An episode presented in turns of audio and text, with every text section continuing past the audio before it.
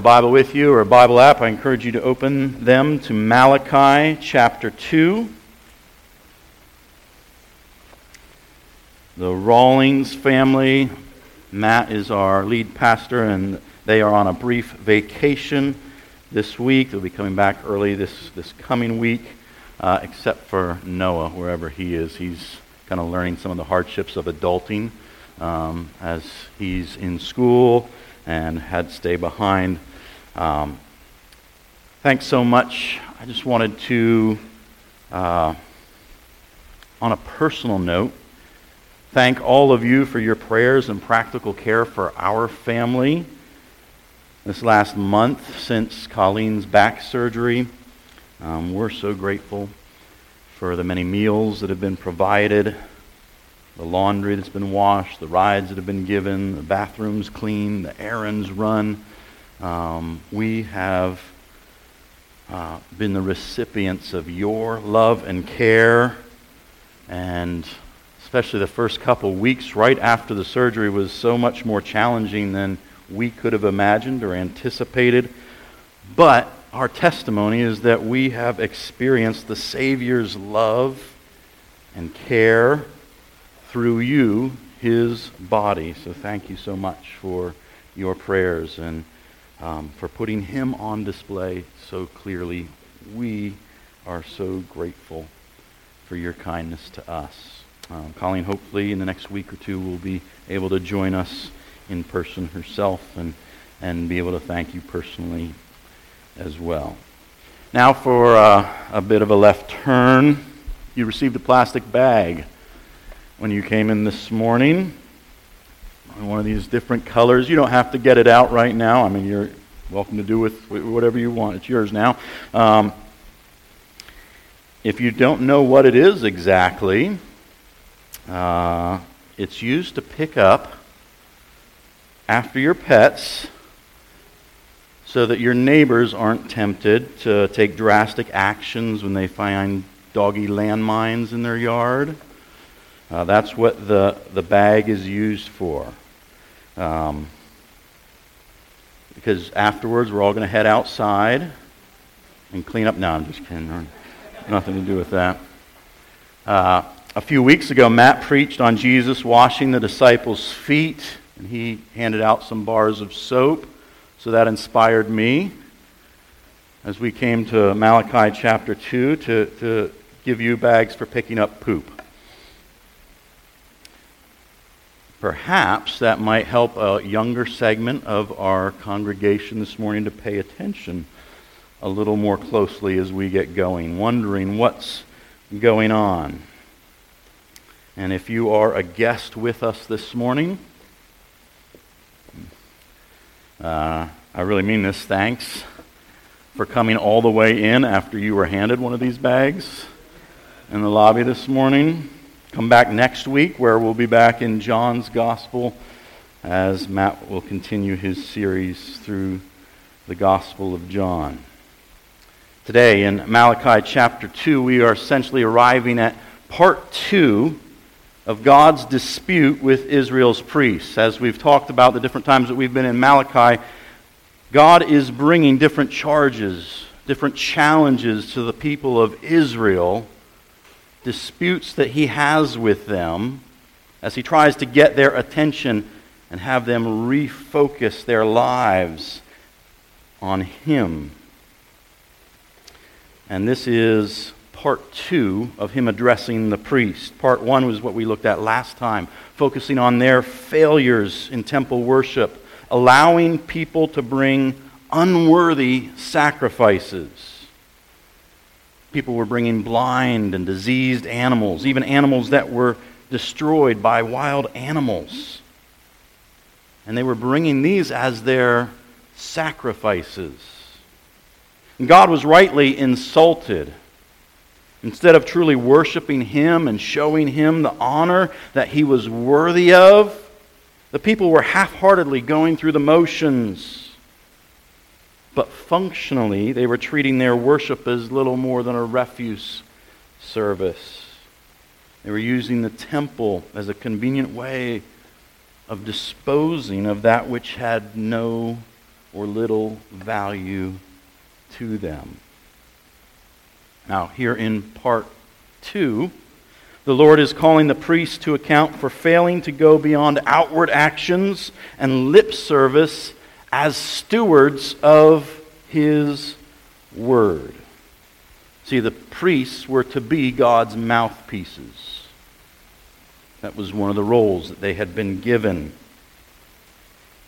But Malachi says that their instruction was doing more harm than good. They are supposed to be guiding people into God's truth and be a means of blessing the people through their teaching. But they are not honoring God's name or his way, and so God is ready to pronounce a curse upon them, which in fact God said was already beginning. And he warns them that if they don't quickly change their ways, that he would perform a refuse service of his own by displaying their uncleanness for all to see and removing them from his presence. So let's look now and read with me Malachi chapter 2, verses 1 through 9. And now, O priests, this command is for you. If you will not listen, if you will not take it to heart to give honor to my name, says the Lord of hosts, he who commands the armies of heaven, then I will send the curse upon you, and I will curse your blessings. Indeed, I have already cursed them because you do not lay it to heart. Behold, I will rebuke your offspring and spread dung on your faces, the dung of your offerings, and you shall be taken away with it. So shall you know that I have sent this command to you, that my covenant with Levi may stand, says the Lord of hosts. My covenant with him was one of life and peace, and I gave them to him. It was a covenant of fear, and he feared me. He stood in awe of my name. True instruction was in his mouth, and no wrong was found on his lips. He walked with me in peace and uprightness, and he turned many from iniquity. For the lips of the priest, should guard knowledge, and the people should seek instruction from his mouth. For he is the messenger of the Lord of hosts. But you have turned aside from the way. You have caused many to stumble by your instruction. You have corrupted the covenant of Levi, says the Lord of hosts. And so I make you despised and abased before all the people, inasmuch as you do not keep my ways, but show partiality in your instruction. Well, since we have some six to ten year olds with us this morning that pre COVID would have been in Grace Kids, bear with me for a moment as I make sure that they are tracking with us this morning. I want to make sure that you guys, each of you, understand what is going on here too. Because it may affect how you color those pictures you picked up when you came in this morning. Did you read along with us and notice the word dung in verse 3? Dung is another word for poop. Parents can thank me later for expanding vocabulary of our children. Kids, do I have your attention? We're talking about poop in church. It's weird, but we're doing it because it's what the Bible is talking about in the passage that we're reading through. And just because it seems a little unpleasant to us, that's not a reason for us to skip over those parts. Now, that's not all we're going to talk about this morning, but it is in here. And in case you missed it a minute ago, in case you weren't paying attention to what was being said about this dung, this poop, God said that He was going to smear it, smear poop on the priests' faces. You see, back in the Old Testament, Israel was to bring sacrifices. They were to have reminders that sin had a penalty. It needed to be paid for. And God set up a sacrificial system. He set up things that they could do to remind them that their sin was serious. It needed to be dealt with. The penalty for sin was death. But God made a way for them to have these reminders through animals that they don't want to pay that penalty themselves because it would mean their own death, but that's what they deserved. Now, Jesus eventually is going to come and be the sacrifice for all of us to take away our sin. But what they did here was a pointer to that fact that we don't want to pay the penalty for our own sin. But our sin is serious, so serious that it demands death. Well, as the people would bring these animals to be sacrificed, animals like bulls and lambs and goats, well, these animals would poop. And God commanded, because that was unclean, it was dirty, it was something that He didn't want part of their cleansing ceremony to make everything else dirty. He commanded that, that the poop from these animals, along with the dirty parts, their guts, would be taken away from the place where they were making sacrifices, outside the camp, and it would be burned out there because it was unclean and it should be taken away so it wouldn't corrupt everything else. Well, that's the stuff, the dirty stuff, that God was saying he was going to smear on the priests' faces. That unacceptable stuff because they were not honoring him. And if you hear that and think, gross, that's the right response. That is exactly what Malachi wants us to think. He isn't being polite right here because he wants to get everyone's attention.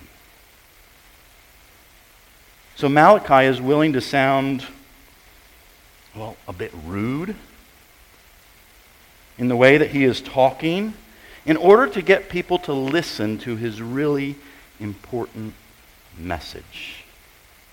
Because the most important thing he has to say isn't about poop at all, but it's about how the people are treating God, how they're relating to him.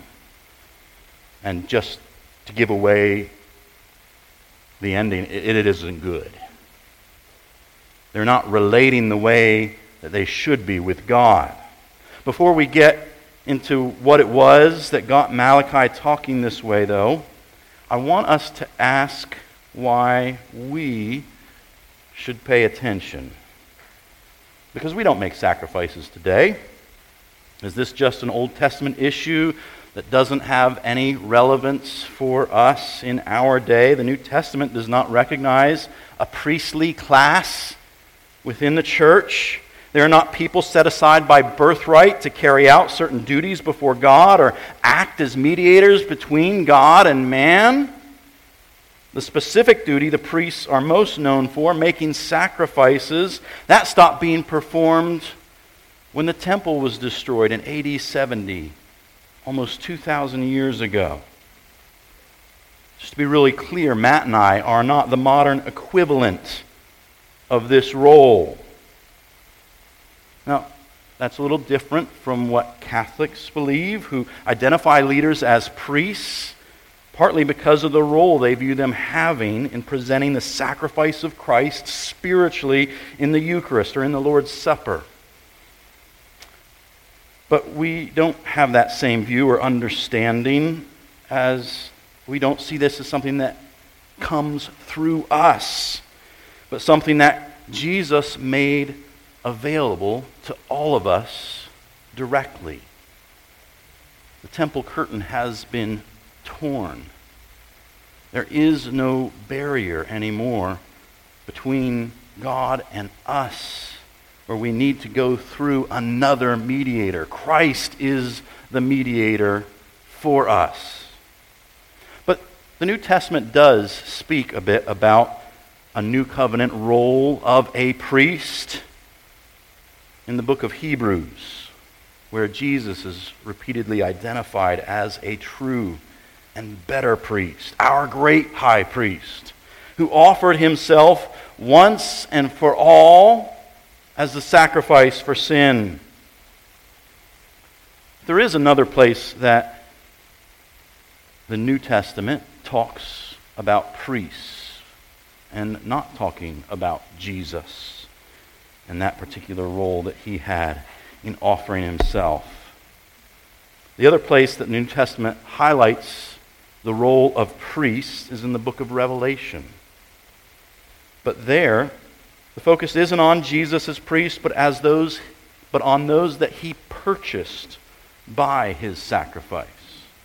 So we read in Revelation 1, verses 5 and 6 To him who loved us and has freed us from our sins by his blood and made us a kingdom, priests to his God and Father. To him be glory and dominion forever and ever. Amen. So, who is John declaring here the priests are? Us.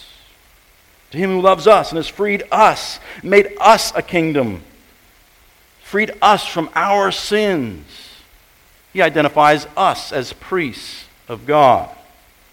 Revelation 5 9 and 10.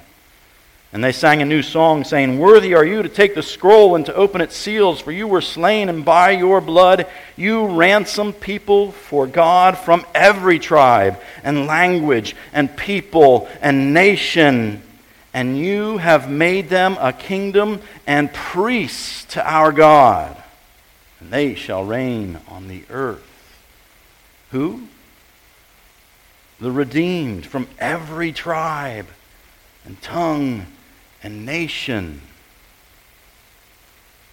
In the New Testament, Jesus is the true and better priest who ransomed and redeemed us to be priests acceptable before God. Last week, Matt mentioned that saint is not a special designation for a few super believers, but instead, it is the inheritance of every individual covered by Christ's blood.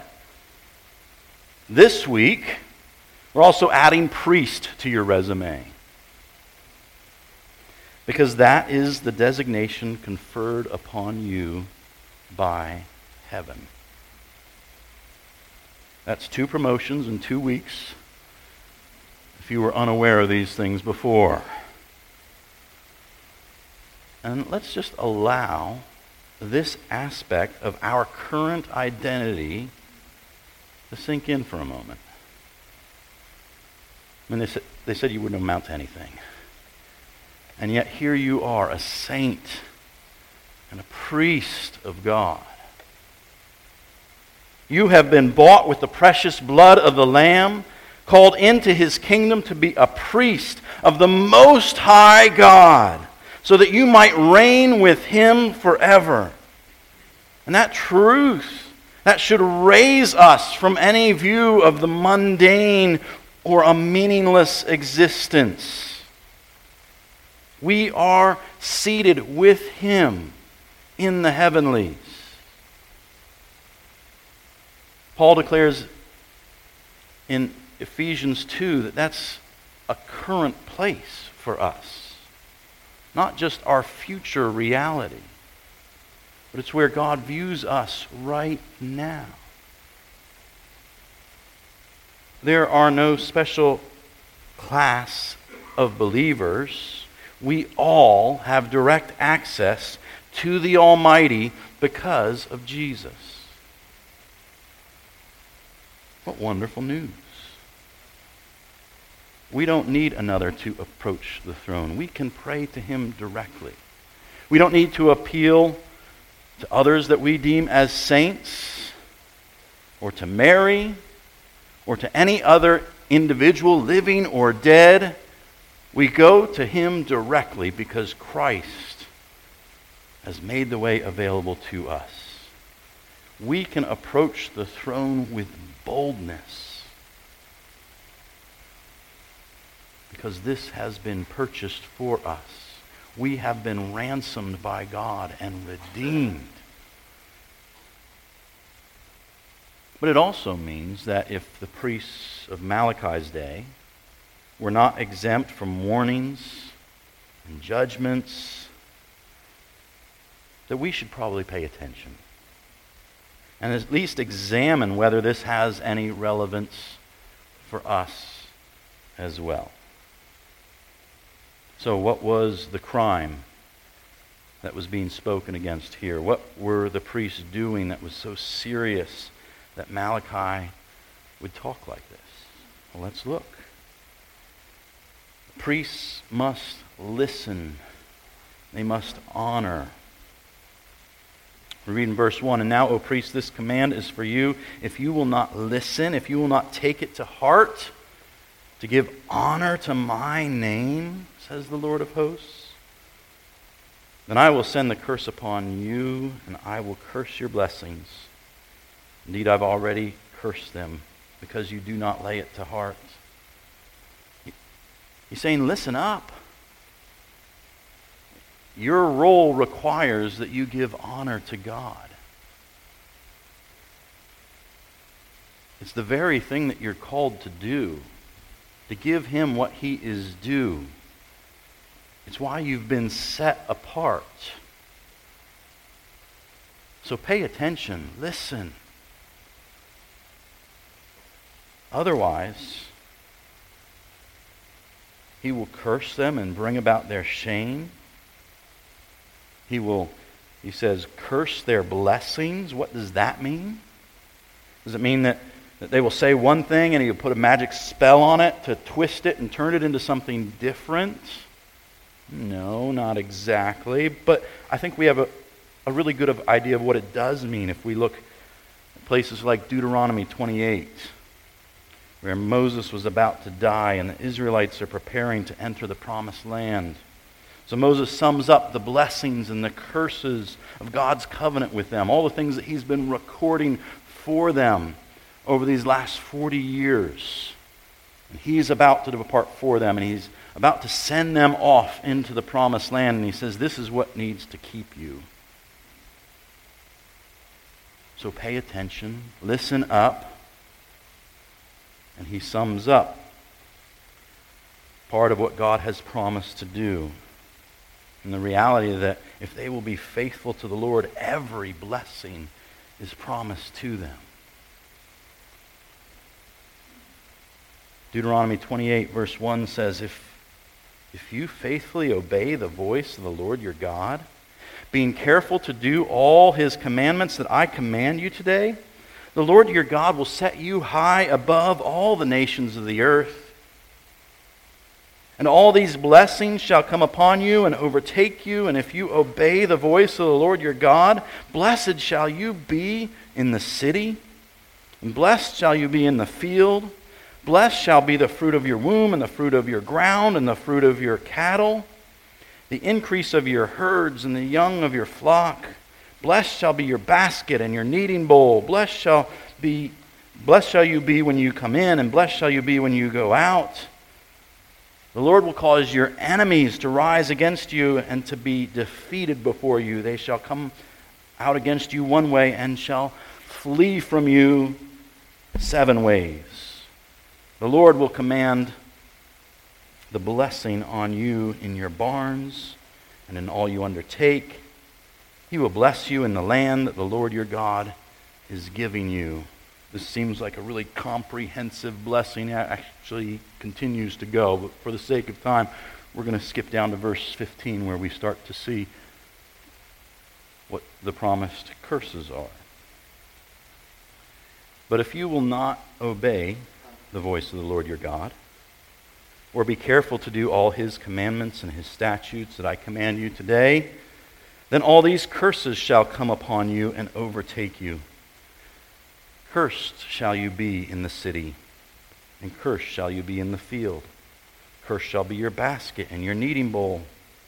Cursed shall you be in the fruit of your womb, and the fruit of your ground, and the increase of your herds, and the young of your flock. Cursed shall you be when you come in, and cursed shall you be when you go out. Verse 25 The Lord will cause you to be defeated before your enemies. You shall go one way against them and flee seven ways before them, you shall be a horror to all the kingdoms of the earth. The whole, whole chapter is like this. What, what do we notice? The things that are highlighted as blessings when they are obedient become their curses when they are unfaithful. They are supposed to be enjoying the favor and benefits of relating with Yahweh. But failing to honor him has resulted in reciprocal curses instead. Because God is faithful to all of his promises.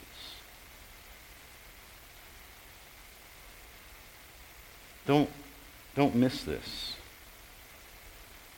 God was still being faithful to his covenant. It's just that their faith, their unfaithfulness demands that he exchange the promised blessings for the promised curses. And their self-righteousness, they're thinking that God wasn't keeping his promises. But that's exactly what he's doing, just not the portion that they wanted him to be faithful to. Listen to what he says, verse 3. Behold, I will rebuke your offspring and spread dung on your faces, the dung of your offering, and you shall be taken away with it. So shall you know that I have sent this command to you, that my covenant with Levi I may stand, says the Lord of hosts. My covenant with him was one of life and peace, and I gave them to him. It was a covenant of fear, and he feared me. He stood in awe of my name that he received the blessings that were promised to him. But understand that you are receiving the curses that I have promised for unfaithfulness. I'm doing this to be faithful to my covenant. He's doing this, he says, so that his covenant may stand. What is he doing? He's pruning. He is faithful to his covenant people beyond any particular unfaithful branch. He is giving stern warnings because he is still committed to the tree. He's still committed to his people at large. So he's willing to bring about this judgment to a particular group. But hope is not lost even for these priests. There is still opportunity for them to repent and return to his blessings. This is a warning. It's not pleasant. And they're told if they don't take it to heart, they will be taken away just like the dung of their offerings. But his heart in bringing this to them with these hard words is still the same as it was when he began his appeal in chapter 1, declaring, I have loved you, says the Lord of hosts. It's because he loves them, because he is committed to his people, that he is bringing this harshness upon them that they might return to him. Walter Kaiser said it this way our God loves us so faithfully that when we refuse to be taught by precept, by teaching, he will continue by that same love to pursue us by penalty until we are driven back to his loving embrace once again. The revolting idea of smearing them in excrement, of covering their faces with feces, isn't some cruel and unusual punishment. It's like the prodigal finding himself in the filth and uncleanness of the pigsty. God was designing this to wake them up, to bring them to their senses. Like the prodigal, they too might return to the Father. His heart is for restoration. So much so that he's willing to get his hands dirty in order to bring it about. Because the priests, they're not the point. The priests are to be pointers on the grounds of his commitment to the covenant, he calls the priests, those that were the rightful guardians of God's glory among the people, to the original standard that they had been committed to. He gives them the example of Levi, and then he says, For the lips of a priest should guard knowledge, and people should seek instruction from his mouth for he is the messenger of the Lord of hosts. He said, there's a, there's a way you should be functioning among the people here. Your words should have meaning, they should have weight. Because who I am and what is important to me should be the content that you are delivering. That should be sought after.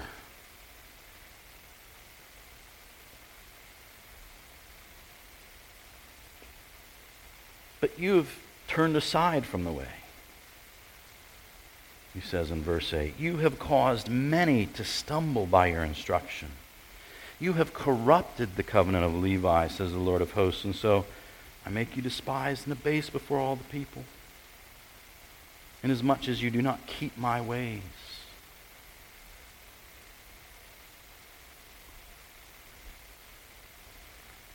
Your instructions full of partiality. Just as they had made a mockery of their responsibility to oversee proper worship, they were committing similar atrocities with their teaching and their lives. They were supposed to bring honor to God's name with what came out of their mouths. They should be sought for counsel, for instruction, because they were the ones entrusted with God's word, with God's law. This was a time most of them did not read, and so you needed people to carry this message, to pass it on to those around them. They were, the or, they were ordained as God's messengers, his mouthpieces. But instead, they were causing others to stumble. They had corrupted the covenant. They failed to rightly follow his way or point others to him. They were forgetting that that they were not the point. This wasn't all for them, their benefit. They were called to follow his lead.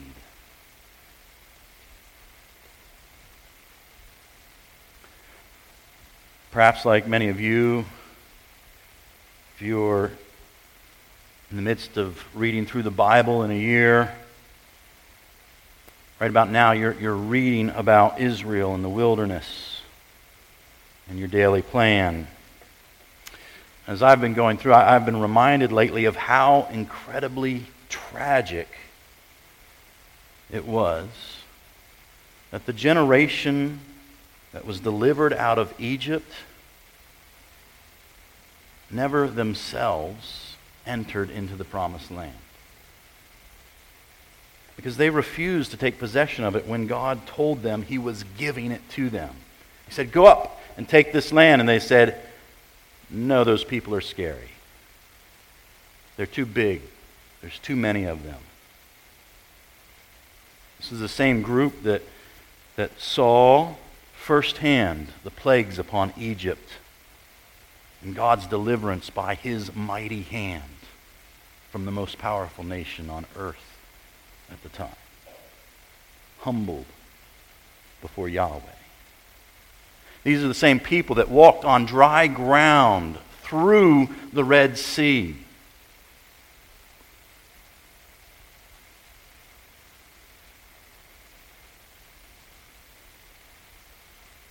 Yet, they were not immune to going their own way. They were not immune to thinking they knew better than God.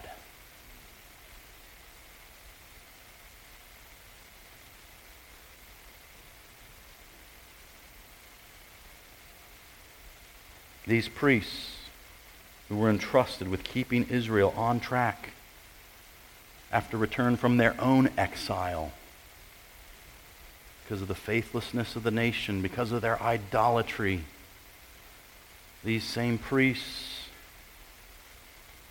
they also were not immune. And friends, we must give attention to the warnings of Scripture and not suppose that we are immune from waywardness, from thinking we know better than the Almighty. God remains faithful. But following him is not a choose your own adventure book. We follow his way. We proclaim his message. He calls the shots. We are the followers.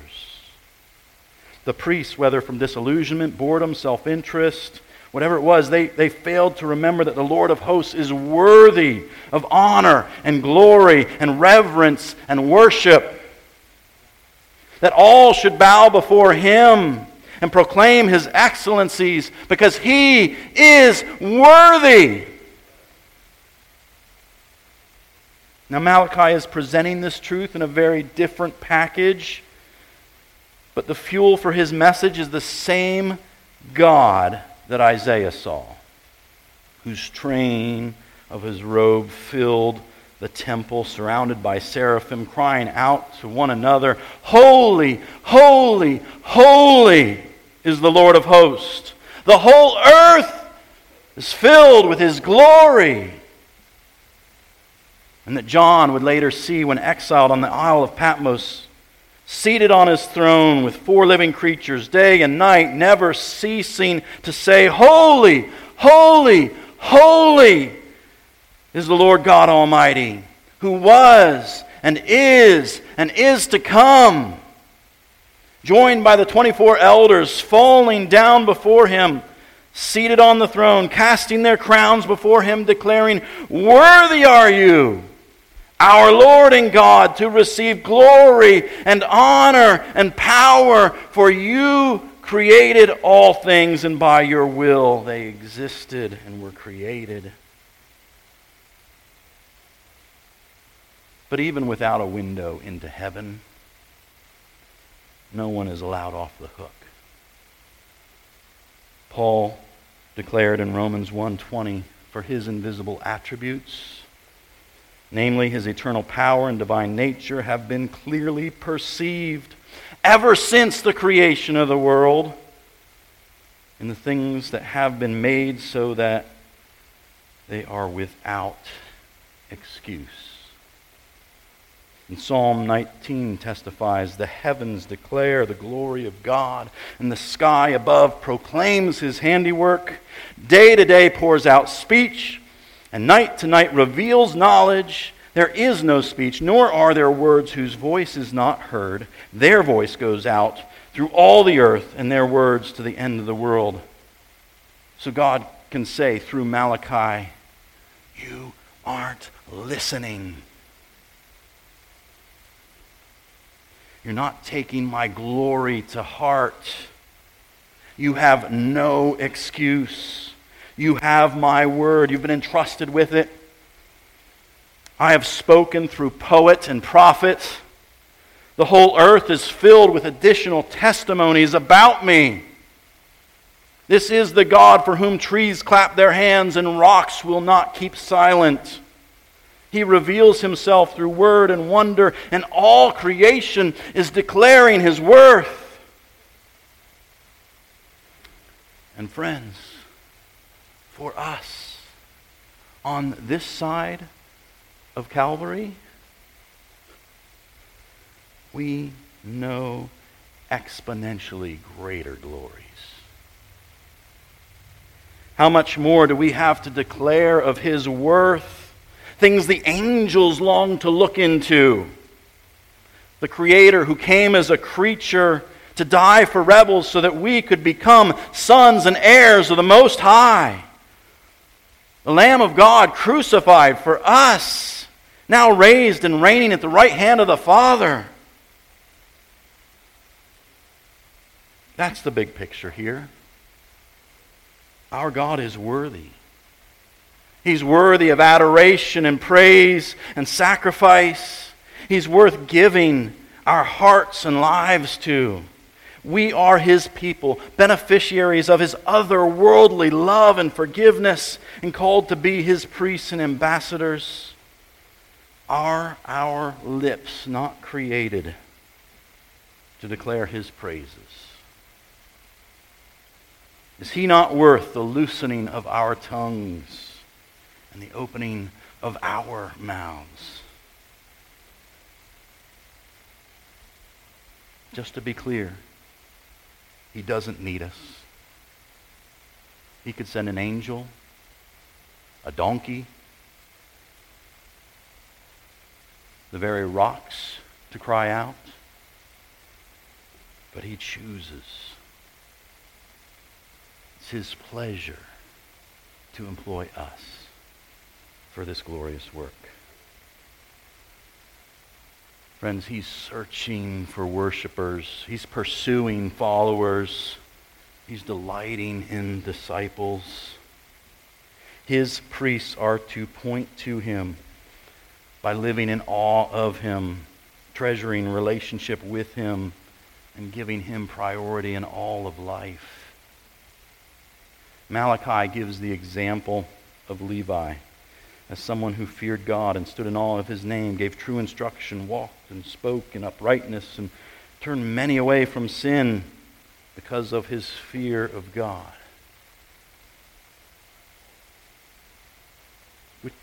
Which, is kind of curious, because we don't actually have any account of Jacob's son with these characteristics. In fact, we, we don't even have a clear account of this covenant with Levi in Israel's history either. We can piece together a few accounts of the tribe of Levi that are consistent with this testimony. And that's exactly what I think Malachi is doing here. He's highlighting the best of Levite history as he's calling these current Levites to account. And these may be accounts that you've re- recently read or are about to if you're reading through Exodus or Numbers, where we see the zeal of the Levites, or a particular Levite like Phineas, and then God crediting them with halting his wrath against Israel. When they performed some act, came against sin and rebellion that were breaking out among the people. They took action. And because of their faithfulness to God, to his covenant with his people, the tribe of Levi was given the right and privilege of the priesthood.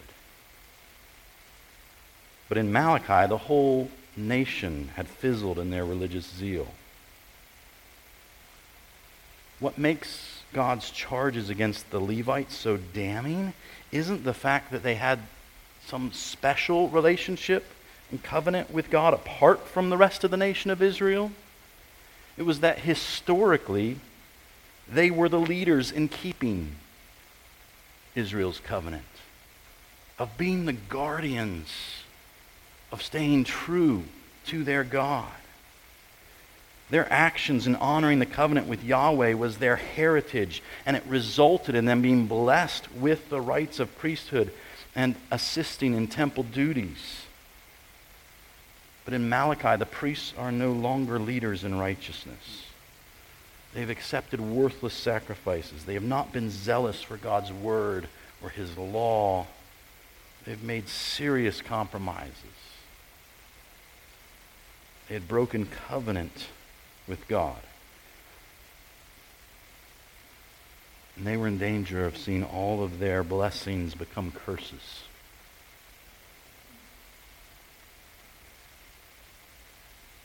And I think this should give us pause. We are not immune to compromise or waywardness. Is our zeal what it once was? Are the things that God would call us to account to?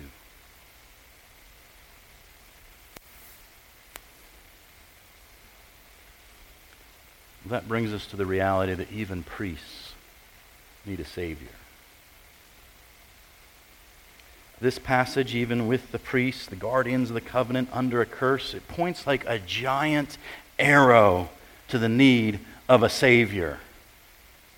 If these who were entrusted to be the leaders in righteousness can't keep it together, what hope is there? Well, the hope is not in men. There needs to be another. Now, this particular passage doesn't promise another. But fortunately for us, we know that this isn't the end of the story.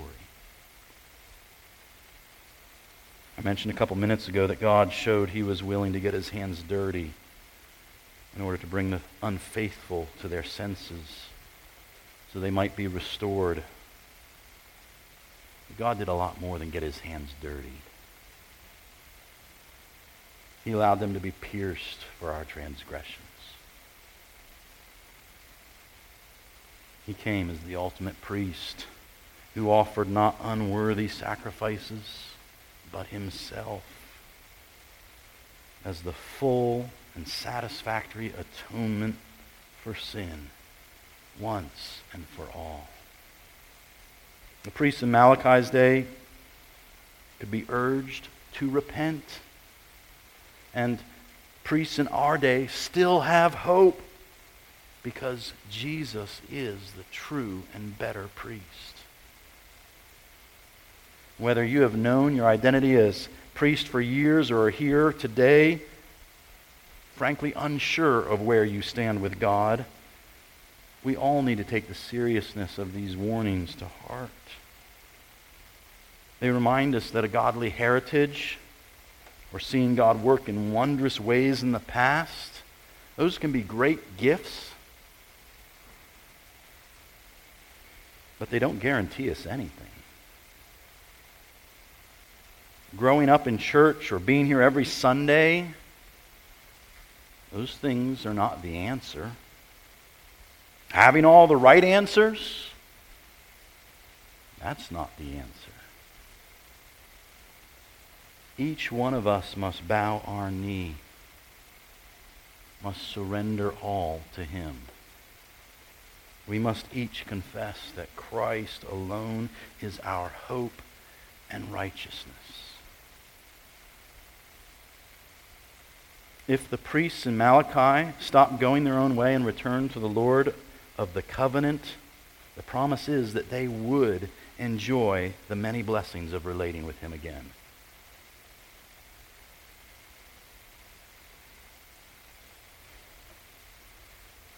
You should have gotten two things when you came through the lobby this morning communion cup and a doggy waste bag.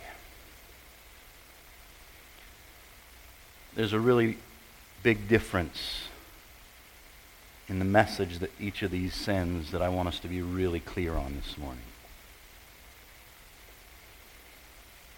The dog poo bag says, You're responsible for cleaning up your own mess or that of your animal.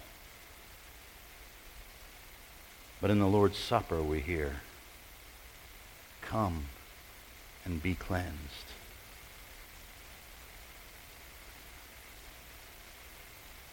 That's good news for us. For us who are given the call and privilege of being modern day guardians of God's glory, we're supposed to be the ones proclaiming to the world who He is. Even as Christ's representatives, on our own, we fall short of the standard every day. Our thoughts, words, and actions fail to live up to the call of the living, of the, loving the Lord our God with all of our heart and all of our soul and all of our mind and all of our strength. To love our neighbors as ourselves. As disciples and as disciple makers, we will often be more aware of our shortcomings than our triumphs. Hallelujah. We have a Savior. He gave himself so rebels could be priests and saints, not through their own righteousness, but his alone, that we might all relate directly with him and reign with him forever. So whether it's for the first time today or the thousandth, let's celebrate that glorious truth together. When what we deserved was to be thrown out with the excrement.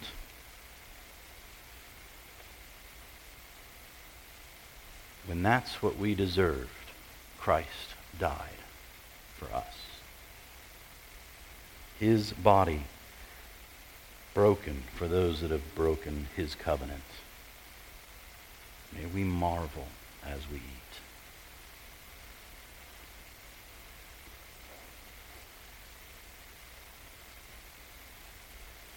The role of priest was to offer sacrifices, to pour out blood for the forgiveness of sin. Our great high priest offered himself so that we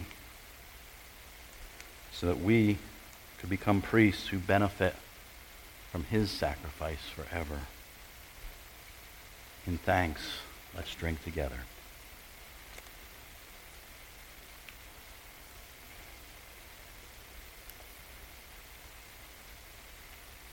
Father, thank you that you sent your Son for the dirty and unclean to give us your very righteousness. How amazing is this reality? May we marvel at your goodness, at your kindness to us. You are worthy of our adoration of our praise, of our lives. Help us to give to you what you are due. Amen.